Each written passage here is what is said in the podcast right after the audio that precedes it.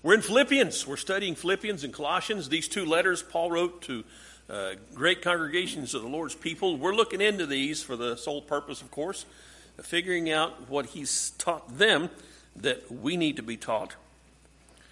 And last week we spent quite a bit of time talking about two things that Paul mentioned in chapter 1, there in verse uh, 9.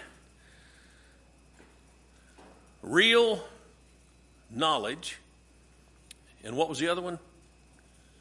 Discernment, real knowledge and discernment. We spent quite a bit of time on those, and, and that's good because uh, what he's going to do in the next part, 12 and following, is talk about uh, how real knowledge is being preached, but not always by people who appreciate it. So that's where we are. Verse 12, remember I want you to know, brethren, that my circumstances have turned out for the greater progress of the gospel. Why does he say that? What's his purpose that he's got here to tell us in this letter? He's still preaching even while he's in prison. And remember in chapter 28 of Acts, well, let's go back. I don't know if we looked at that. I think I might have told you about it, but I don't know if I told you uh, or if I showed you if we read that together from the 28th chapter of Acts. Let's see. Now I got to find it.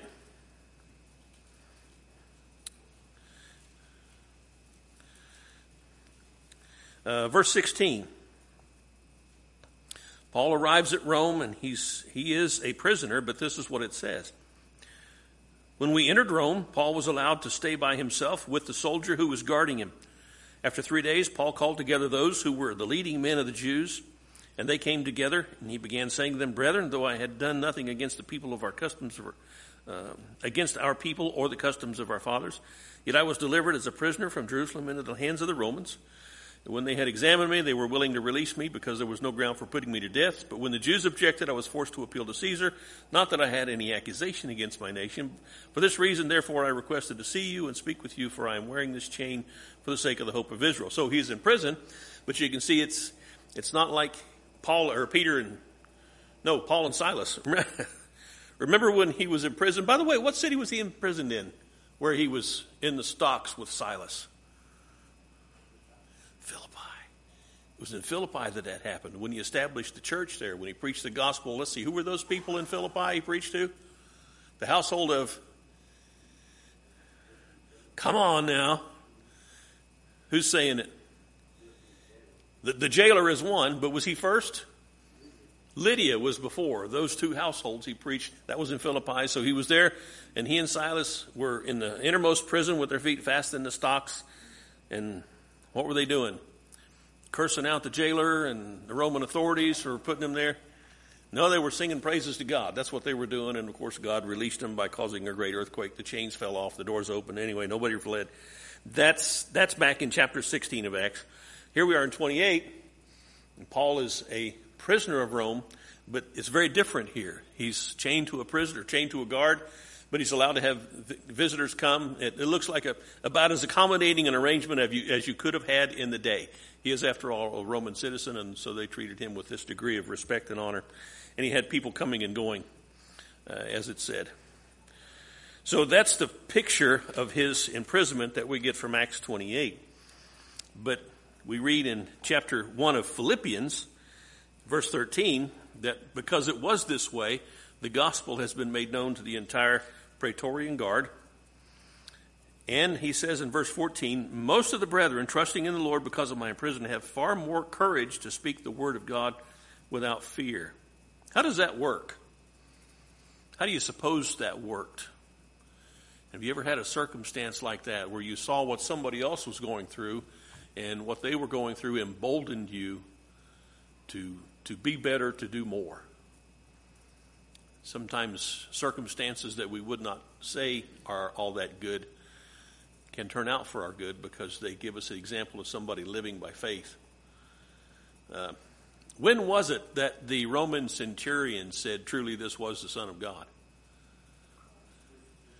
It was, it was after the crucifixion after he saw Jesus die for six hours on a cross. That's when he knew this, this guy was the Son of God. There were other things that he observed, but there's something about living out your faith that impacts the thinking of people who were paying attention. And I think that's what was happening here. Verse 15, this is interesting. Some, to be sure, are preaching Christ even from envy and strife, but some also from goodwill. I am at a loss to explain the details of the envy and strife part. But what could that be? Have you thought much about this? How could people preach Christ out of envy and strife?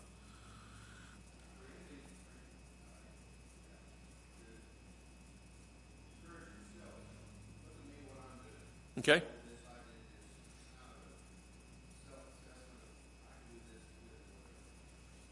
I don't know how familiar you all are with modern day preachers who are on TV. Some of them I really enjoy listening to because they seem to be very earnest in their scholarship of the Bible and their desire to impart the knowledge of God to others. Others I listen to, and I can't stand them more than about 15 seconds because it seems as though they are making a show of the gospel. This kind of thing to me, is probably very similar to what Paul is talking about. But what does he say about all this?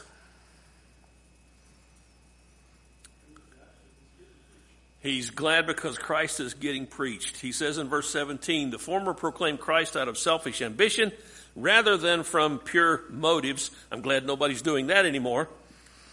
Thinking to cause me distress in my imprisonment. And right now, you're probably thinking of some TV preacher what then? Verse 18. Only that in every way, whether in pretense or in truth, Christ is proclaimed, and in this I rejoice. Yes, and I will rejoice.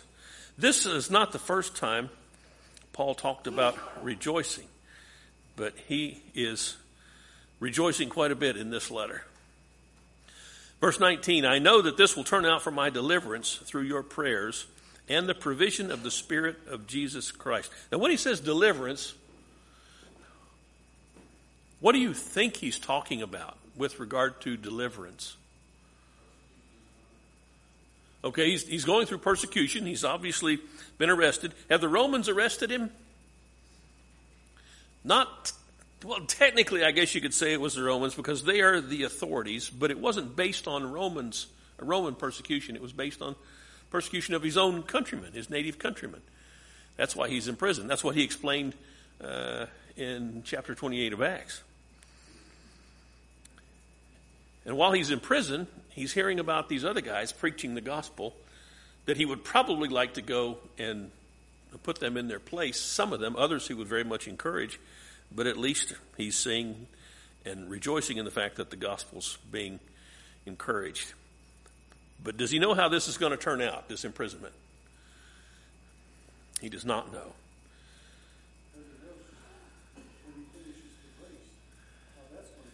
Yes deliverance. You, you, you can be delivered in more than one way. You can be delivered from sickness and death, or you can be delivered, be delivered through sickness and death. So he says this in verse 20 according to my earnest expectation and hope that I will not be put to shame, shame in anything my voice is changing. I'm coming into that age of time of age. But that with all boldness, Christ will even now, as always, be exalted in my body, whether by life or by death. So he's he's talking about deliverance, but he's not saying it in such a way, oh yeah, I'm going to be delivered. I'm going to get out of this jail. He's, he's talking about deliverance that comes from God and is through God, but maybe by means of his death, being delivered by his so he says this in verse 21. What does he say? Somebody read that, 21 through 23. Who's got it? Chapter 1, 21 to 23. To live is Christ, and to die is gain. If I am to go on living in the body, this will mean fruitful labor for me. Yet what shall I choose? I do not know. I am torn between the two. I desire to depart and be with Christ, which is better by far. did you say through 24? I'm sorry. No, 23 is good. Okay. 24 probably would have been better, but I just said 23. So. But it is more necessary for you that I remain in the body. Thank you. Thank you. Sorry. Correcting my, my mistake there. I'm not looking for a show of hands. I say that a lot, don't I? How many of us can put our name in this text? Can I say to me, to Marty Kessler, to live is Christ and to die is gain? To say that death is gain, what am I claiming I'm willing to do? Willing to die. But if Marty is to live on in the flesh, this will mean fruitful labor. Marty doesn't know which to choose. Marty's hard pressed from both directions. Marty has the desire to depart and be with Christ, for that's very much better, yet to remain in the flesh might be more necessary for your sake. Now, Paul could say those things about his impact with the church in Philippi. But what can you and I say? I'm not trying to make myself or you feel bad. That's not the intent at all. I think this is a very real point in Paul's life that he's come to. And he's accurately saying these things. He's inspired of the Spirit, and the Spirit wouldn't inspire him to say something that's not true, that's not absolutely 100% accurate. And he's saying, live or die. For me to live is, that's Christ. For me to die is gain. And I don't even know which one I want. Do you know which one you want right now? Isolation know that it's better for him to stay for the, those these people's purpose. You know, sometimes we may be in the same type of thought. I would like to go, be with Christ, receive the reward, but it may be better for me to be here with my family, my grandkids, and my friends to hope I can influence them to become Christians. Now, we all want to go, oh, only God knows when we are going. The way this whole world's coming, they used to hear prayers, Lord, come quickly. You don't hear that very much anymore, but we need to get back to that. Maybe we don't say, Lord, come quickly, because a lot of us have loved ones who are not ready. That's All right. That's the one thing that stops me because I, I want to say that. You see the way the world's going on right now, and our own nation, the way the, the, our own countrymen are going on. And Lord, when are you going to come back? Oh, wait a minute. Wait a while. Wait a while longer. Yes. There's no country song. I've only heard it one time, and maybe somebody's heard it and can tell me about because I'd like to find it again. But the chorus was, "Everybody wants to go to heaven, but nobody wants to go now." Right. And uh, I just think there's so much truth to that that we get very caught up into our lives, and it's like, yeah, we want to go to heaven someday, but we're pretty busy about our own little you know, things we enjoy, and and nobody wants to go now, you know. But but Paul's passion, I think, was he was so involved in in God's God's objectives, you know, in God's work that he was like, okay, this is Christ, but to die would be gain. But I, I, I don't know that there's many of us can, can put ourselves in that place. That's, that's why I'm asking the question. I, I don't want to make anybody feel bad about this, unless, of course, we should feel bad because we've got a, a really poor view of, of, uh, of our faith in Christ. But to me, that's where it all comes down to. Paul had a relationship with the Word. He knew the Word, but even more than that, he, he knew Jesus. I mean, they,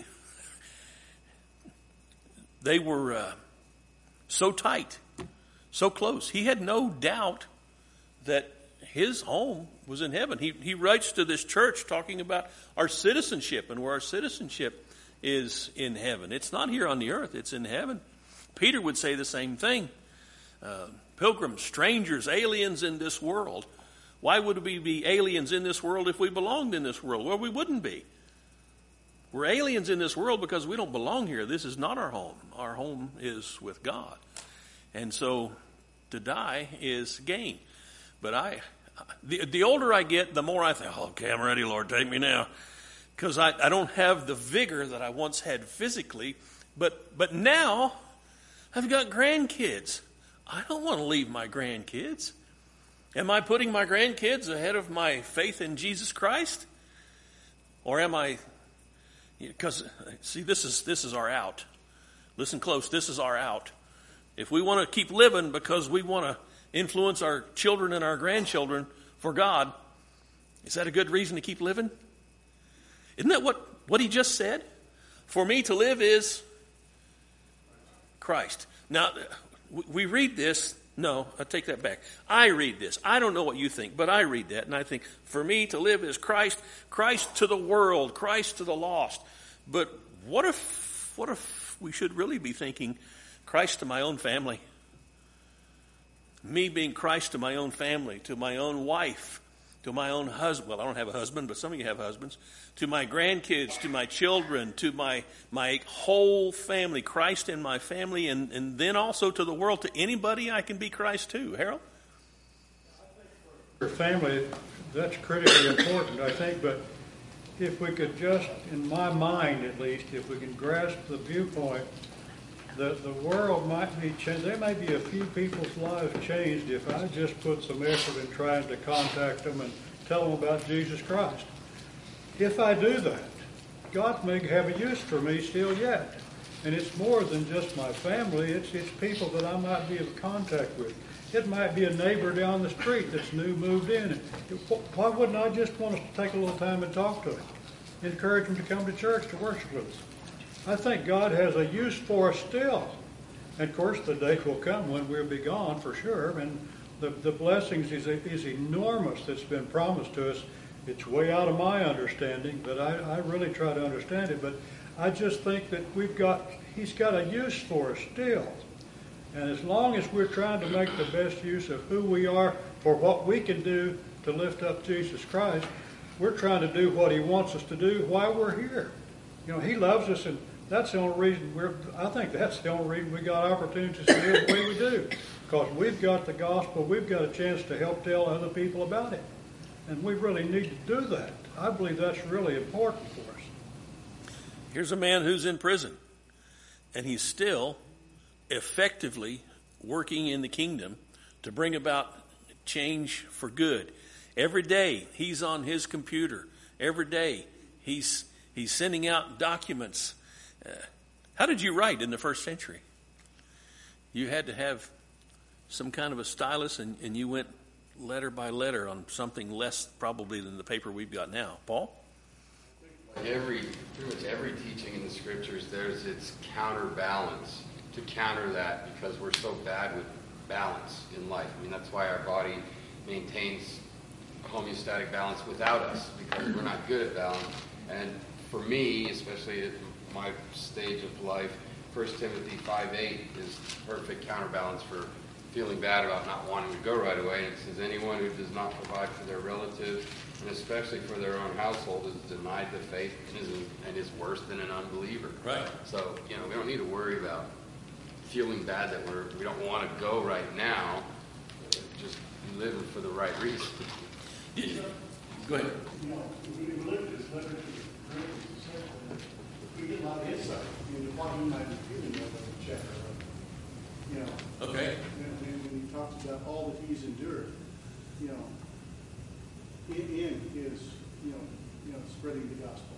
Shipwrecks and imprisonments and Beatings and- and, yeah. and everything else. And, danger by brethren. you know, the brother had to be tired. Yeah. You know, just, But of course, you know, when I think about Paul, I think about a guy who's he's totally single. He he doesn't have a wife and doesn't have children. I don't know any of that stuff. He was part of the Sanhedrin, and to be part of the Sanhedrin, you had to be married. So maybe he did have a wife somewhere. We just haven't heard about her. I have heard about the epistles. I think weren't the epistles the wives of the apostles? Is that the way that worked? Uh, okay, maybe not. I just threw that out there. You threw it back. So One of the other things is we death because we don't know what it is. And Paul, I think, already knew what it was. He already knew that. He already knew this, that, that it's not that. But for us, as we don't know, we kind of say, well, you know,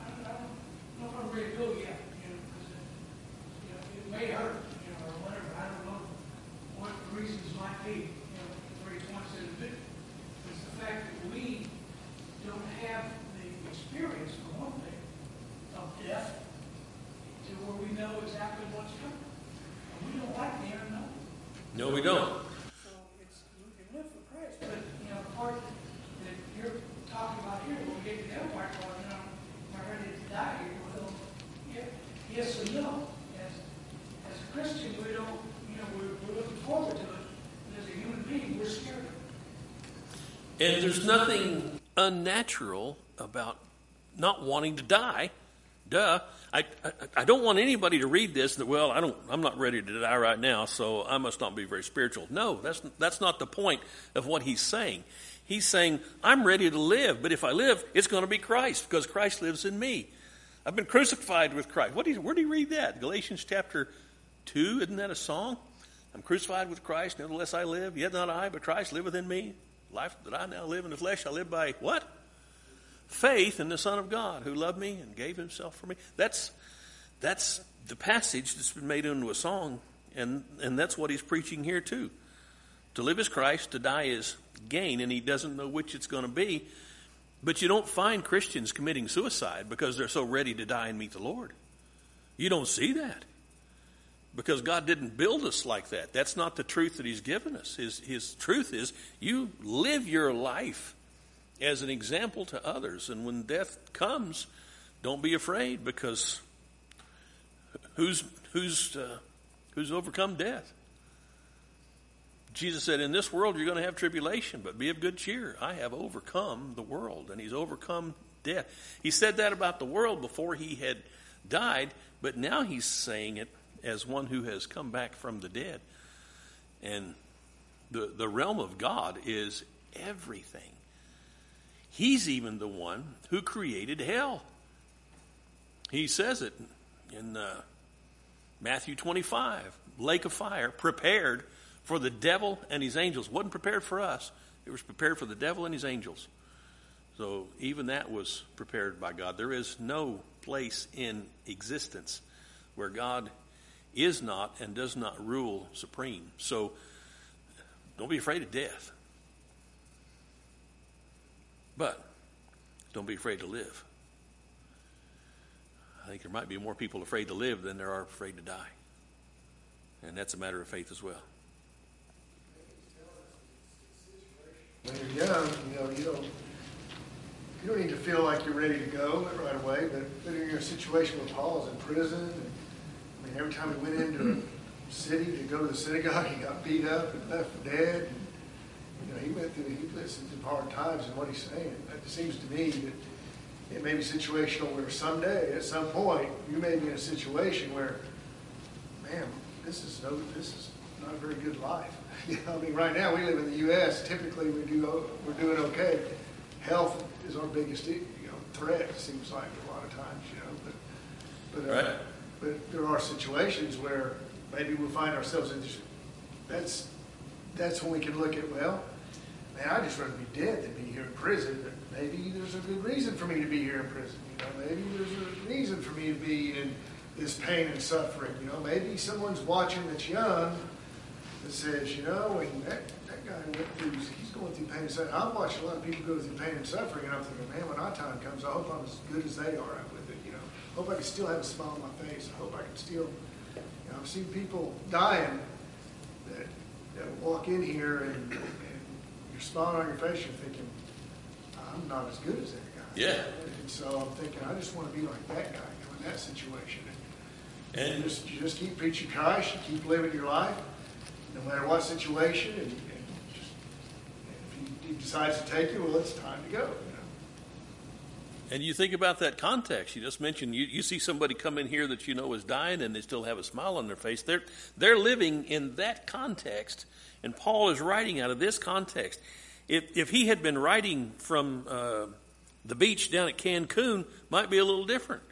But he's not. He's, he's in prison in Rome. He's been taken by the authorities to Rome and he's in prison and the possibility of his death is imminent. And so he is saying, in that context, for me to live is Christ, but to die is gain.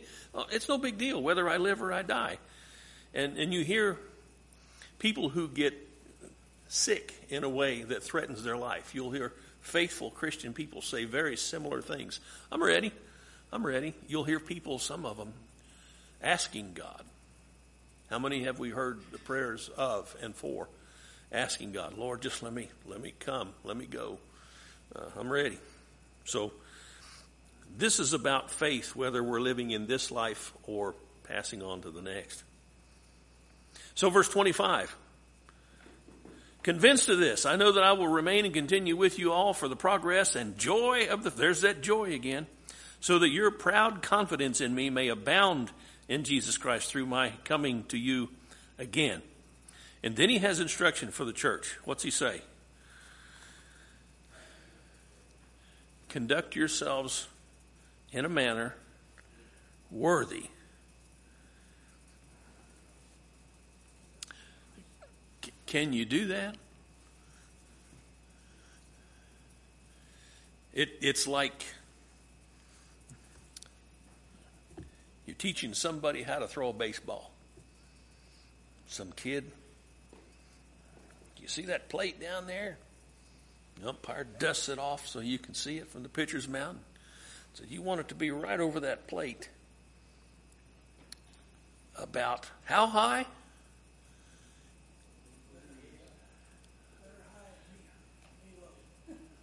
What's that?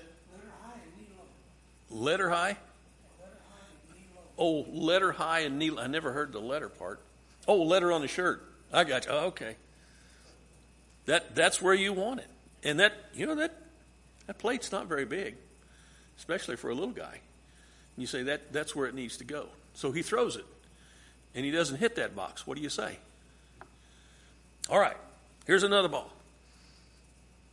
Throw it right down the middle, letter high, knee low. And he throws again, and he misses it. What are you going to do? You stupid kid, get out of here. No, give him another ball. Throw it again. So he's he's telling the church, uh, how can you live in a manner worthy of the gospel? You can't do it. But it's not it's not the technicality of living in a worthy manner of the gospel. It's the technicality of valuing that kind of behavior and pursuing that. I can't love like Jesus loved, but I can give it a shot. I can't be faithful as Jesus was faithful, but I can give it a shot. And that's what Paul is doing, and he's telling the church, he's encouraging them. He's writing from prison, telling them to walk worthy, com, uh, conduct themselves in a manner worthy of the gospel. Whether I come and see you or remain absent, I want to hear that you're standing firm in one spirit, with one mind, striving together for the faith of the gospel, in no way alarmed by your opponents. What did they have in Philippi? They had opponents. They had opponents. And he says, Don't be afraid of your opponents. I'm writing you from prison, telling you, don't be afraid of your opponents. Then he says this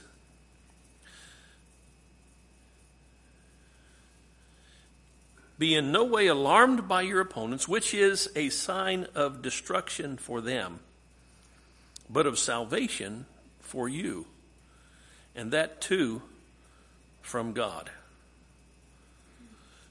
What do you make of that?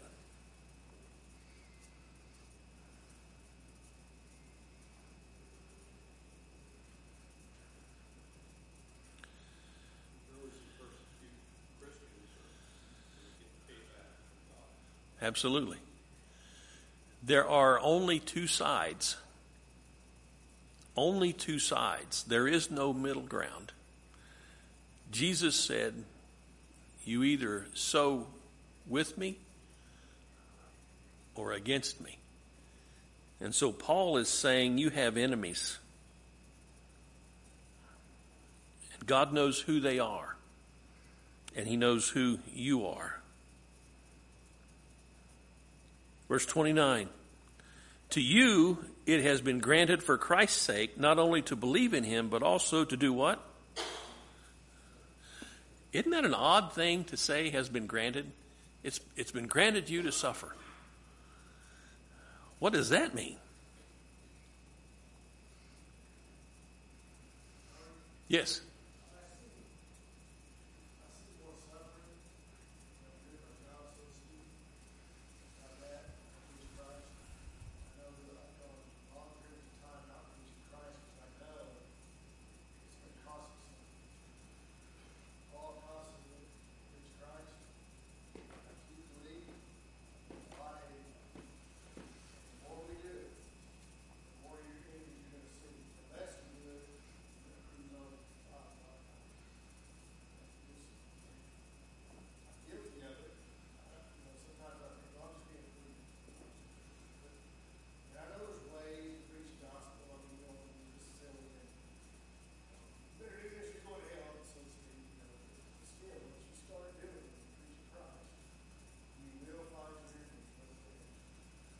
Does this have anything to do with walking worthy of the gospel?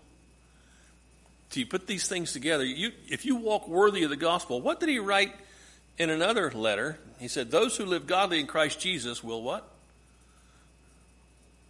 Suffer persecution. You live godly in Christ, you'll suffer persecution. So if, if you're walking worthy of the gospel of Christ and you've got enemies, how is it that you can have enemies if you're walking wor- Isn't walking worthy of the gospel something that would make everybody be at peace with you and everybody love you? Did say that again? Came not to bring peace, but a sword. And then what did he say about that sword? A man's going to be at odds with who? His mom and dad, his brothers and his sisters, his aunts and his, his whole family. That's what's going to happen to households when my gospel comes to play. So, but wait a minute. I thought Jesus was the Prince of Peace. Did he come to bring peace? Shannon?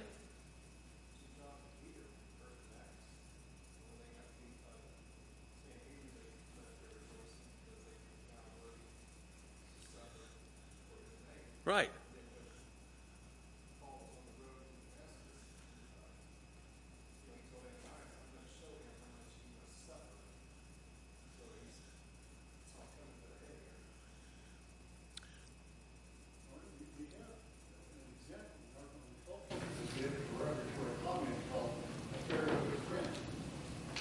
A what now? Fair weather friend. A fair weather friend, okay. And so, nobody wants to be a fair weather friend, that's what he's saying. If you're going to be with me, it's going to be ugly. If you stick with me, you're going to go through the ugly. Abraham. What did God ask Abraham to do? What's that? Leave everything initially, but then later on, what did he ask him to do? Take your son up on Mount Moriah and kill him. Now, you can say sacrifice, but that means kill him. What did Abraham say? I'm going to do it because Hebrew writer said that in Abraham's mind, God was able to raise him back from the dead. And this is the boy that he had promised him through whom he was going to bring an entire nation into existence. So he's going to take him up and kill the boy. When, when Abraham raised his knife or got the knife to kill the boy, and God stopped him, who knew then how much faith Abraham had? Yeah. I'm thinking of Abraham because you don't know what you're going to do until you're in the situation. But if God brings you to that situation and you follow through, and I'm thinking of Peter, you mentioned Peter. Why would it mean so much to Peter to be able to suffer for Jesus? He denied him when the chips were down. Now, now back up a little bit. In the garden, did Peter deny him? No. What did he do in the garden? He drew his sword. He was going to fight. He did fight for Jesus. He was ready to die, I think, right there. But that was because Peter was being able to fight on his terms. And that's what a lot of people want of God. Let, just let me be a Christian on my terms. I'll fight this ugly world on my terms. God says, no. You're going to be wise as serpents and harmless as doves, or you're not my disciple. Oh, well, I don't like that, Lord. Well, then you need to find another Lord because that's who I am. I didn't come into Jerusalem on a great white stallion dressed in armor. I came in on a donkey. I am the Prince of Peace. I'm also the Lion of Judah. I'll be the Lion of Judah to those who need me to be the Lion of Judah, but I'm the Lamb of God. I'm your Passover. Charles? Sorry, I have a, a question in the chat. Okay. Somebody watching online. I'll just read it word for word. All right. Um, if we have a family and we die, will God not take care of our family and their salvation? Is it not God through Jesus Christ who saves and not us? Very good. Very good question with uh, more or less a statement. And yes, if God brings us to the point where He's going to let us die, then He's, he's going to take care of everything that needs to be taken care of beyond us. Things don't depend on us, but we, we have this sense of responsibility that I think is, is, is God given. Remember in the, in the first chapter of Genesis, God says to Adam and Eve, I'm giving you dominion. You have dominion, and all of us have a certain degree of dominion We, we, we dominate in our own way. That's not a bad thing. It's good. We have to dominate. If, if you, you're, you're a kid in school and you get an assignment, you have to dominate that assignment. You have to have dominion over that assignment. You got to work it. You got to do it. You got to complete it. And the more of those you do, the more you learn to have dominion in your own world. You buy a house. You have to have dominion over that house. And you'll think it's having dominion over you. Because you have to mow your yard, you have to paint your house. But that's having dominion. When you have a family, you have a family and you learn to have dominion over your family as a father or as a mother. And you keep that dominion going as best you can. And it becomes a habitual thing that's hard to give up. And yes, faith would tell us God's going to take care of things, but that doesn't make me want to die. Yes? a little bit too, and I'm not sure what the viewer online is thinking, but you know, today God uses people to preach the gospel. He doesn't just do like he did Paul. You know, he they don't. He doesn't just that, that doesn't happen anymore. Um, Romans ten thirteen says, "Whoever calls on the name of the Lord will be saved." How then will they call on Him whom they have not believed? Who will they believe in Him who they have not heard? And how will they hear without a preacher? Doesn't mean a preacher, but it means any. All of us are priests. All of us are preachers. But He uses people today to preach the gospel. And yes, even if we die, He could use someone else to save our family. But just to be sure that He doesn't just. It's not the. There, there's, there's. I don't know what teaching it is that that uh, the Lord just falls on you and you can't help from to be saved. But that's not how it works today. Right. And it's also a, an interesting phenomenon that sometimes our impact is increased when we die. I don't know if you've ever had this happen in your family, but when somebody dies, they become kind of iconic, and you start thinking, what, who were they and what did they stand for? And, and they become, even after their death, a powerful influence for however they lived because you, you know them as that now, and it's, it's static, it's fixed. That's who they were. That's how they died. So their influence is there. So alive or dead, our potential to preach Christ, to influence and impact others, is, is alive and, and living. Fathers, in Ephesians uh, chapter 6, verse 4 says, Fathers, do not provoke your children to anger, but bring them up in the discipline and instruction of the Lord. If I were a father with children, it would be rather completely a failure or dishonesting what I've been told about training up my children. You want your children to be faithful Christians, and so you try to your best to try to prepare them to that end, Uh, so that when you die, they're they're in the Lord's hands because they're prepared to live a Christian life. Right. And see, that, that's really important, I think. I It can't is. just go down through life and I live as a Christian and just let my family just blow away whatever they do. Oh, Lord will take care of them. That's not what I believe we've been given instructions to do. And we yet, need to do the best we can to try to help them become faithful Christian followers. Absolutely. And yet, if we die, that it comes back to the question: Well, the Lord, the Lord will still be there. He'll still be working. Not everything depends on me, uh, although that's really how we ought to work in life. Like everything depends on us. Work like it depends on you. Pray like it depends on God. Somebody said that. I think that's pretty good. So, so Peter, he appreciated the fact that he was able to, to suffer for the cause of Christ because he had denied Christ, and this is a way of, of showing again that he is faithful. Like Abraham, it, doesn't say it in the text, but I think Abraham came off that mountain with a, a profound sense of his own faith in God and what he was willing to do for God at God's behest to give up his own son, which is a picture of exactly what God would do for us in his own son, give him up. And so we see in Abraham the same kind of faith we see in, in God, which is what Paul comes back to. If, if we're in Christ, we're all children of Abraham. And then there's Paul. What was he before he became a Christian? Persecutor of the church. He he didn't say, "Oh, I just don't like those Christians." No, he said, "I'm going to go proactive on this. I'm heading to the authorities. I'm going to get letters. I'm going to travel to a distant city and arrest people who are members of this heresy." And he did it in all good conscience because he thought that was the, what God would have him to do. And then he met God. You think that didn't become for him a profound life impacting experience to meet the risen Christ on the road to Damascus and to be blind for three days, thinking, What am I doing? What's going on? How what's how, how did I come to this point? And then Ananias comes in and says, In the name of Jesus, whom you persecute, get your sight back, brother. And he gets his sight back. And then what's the next statement Ananias says? What are you waiting for? Get up, be baptized, wash away your sins. Calling on whose name?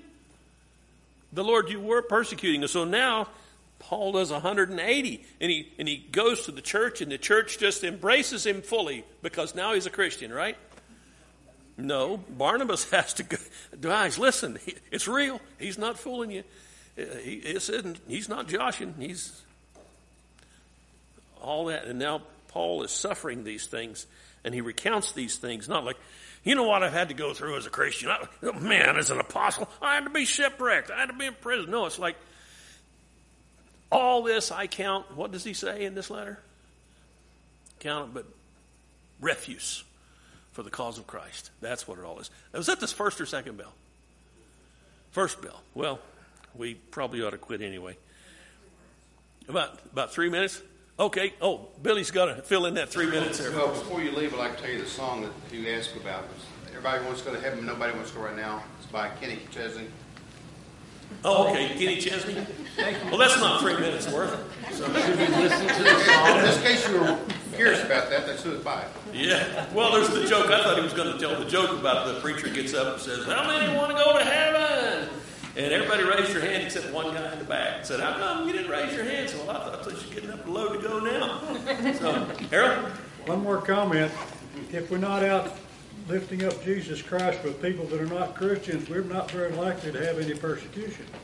That's true. That's what Don was saying a while ago. We just got to take it easy, and well, we don't have to worry about that. But And if we're trying to talk to other people and trying to encourage them, we may have some opposition there and persecution too.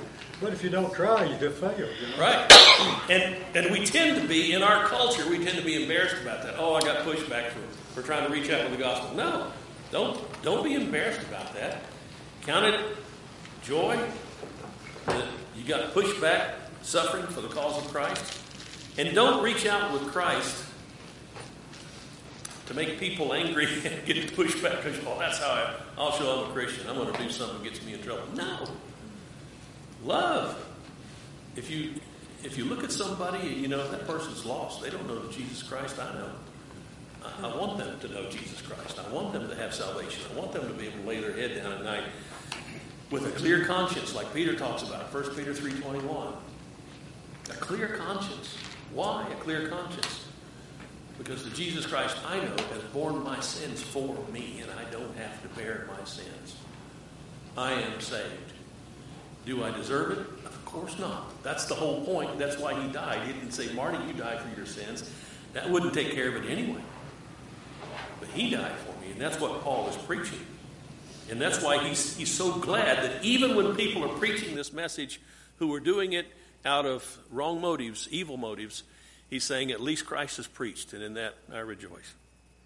Well, that's our class for tonight. Anybody got anything else? Don. tell myself to do, and I don't do it very often, so I'm going to say it to you guys, and maybe one of you will be bolder than I am. But maybe one way just to say something is just ask people, have you ever decided to follow Jesus Christ? And just asking that question will strike up a question, and it will, it can go deeper and deeper and deeper, because like, how did you do that? And I mean, you don't have to turn it into a Bible study. You can just make a conversation. It could be at the gas pump. Hey, you know, you're, you're talking about you're talking about politics, you know. And, uh, notice they're not cussing. Have you ever decided to fight, follow, follow Jesus Christ? Yes. Well, then you can you just sometimes your conversations just go into something that they don't necessarily like what you got to say, but you know, I mean, that, that's a, that's just a good start. I prefer. Do you want to follow Jesus Christ over You want to go to church? Right. No, nothing wrong with going to church. I, I love the church. I think our horizontal relationship is great. I think sometimes we get that ahead of our vertical relationship. Um, but and there's a, that balance. I, mean, I think other people get the wrong balance of vertical relationship and forget the horizontal relationship with the church. But uh, sometimes I think we just need to get to find out if people are following Jesus Christ, and then then turn it into you want to be saved. Then the, then the church. Jesus asked the apostles a question, and I think it's still a good question to, to start conversations with people who would be interested, and that is, who do men say that I am? Ask people, who, what do you think about Jesus? That's, that's a pretty simple question, and it's inviting them. You're not laying anything on them. You're just asking, what do you, what do you think about Jesus? And if there's any interest in their minds, you, you might be able to set the hook on that one. Y'all fished enough to know what I mean by set the hook? The fish gets it in his mouth, and you know, when, when am I going to jerk this rod? And you, and you got him. If he's looking, because there are people out there who are looking, and maybe they just are waiting for us to ask the question. All right. Thank you so much. I appreciate the input.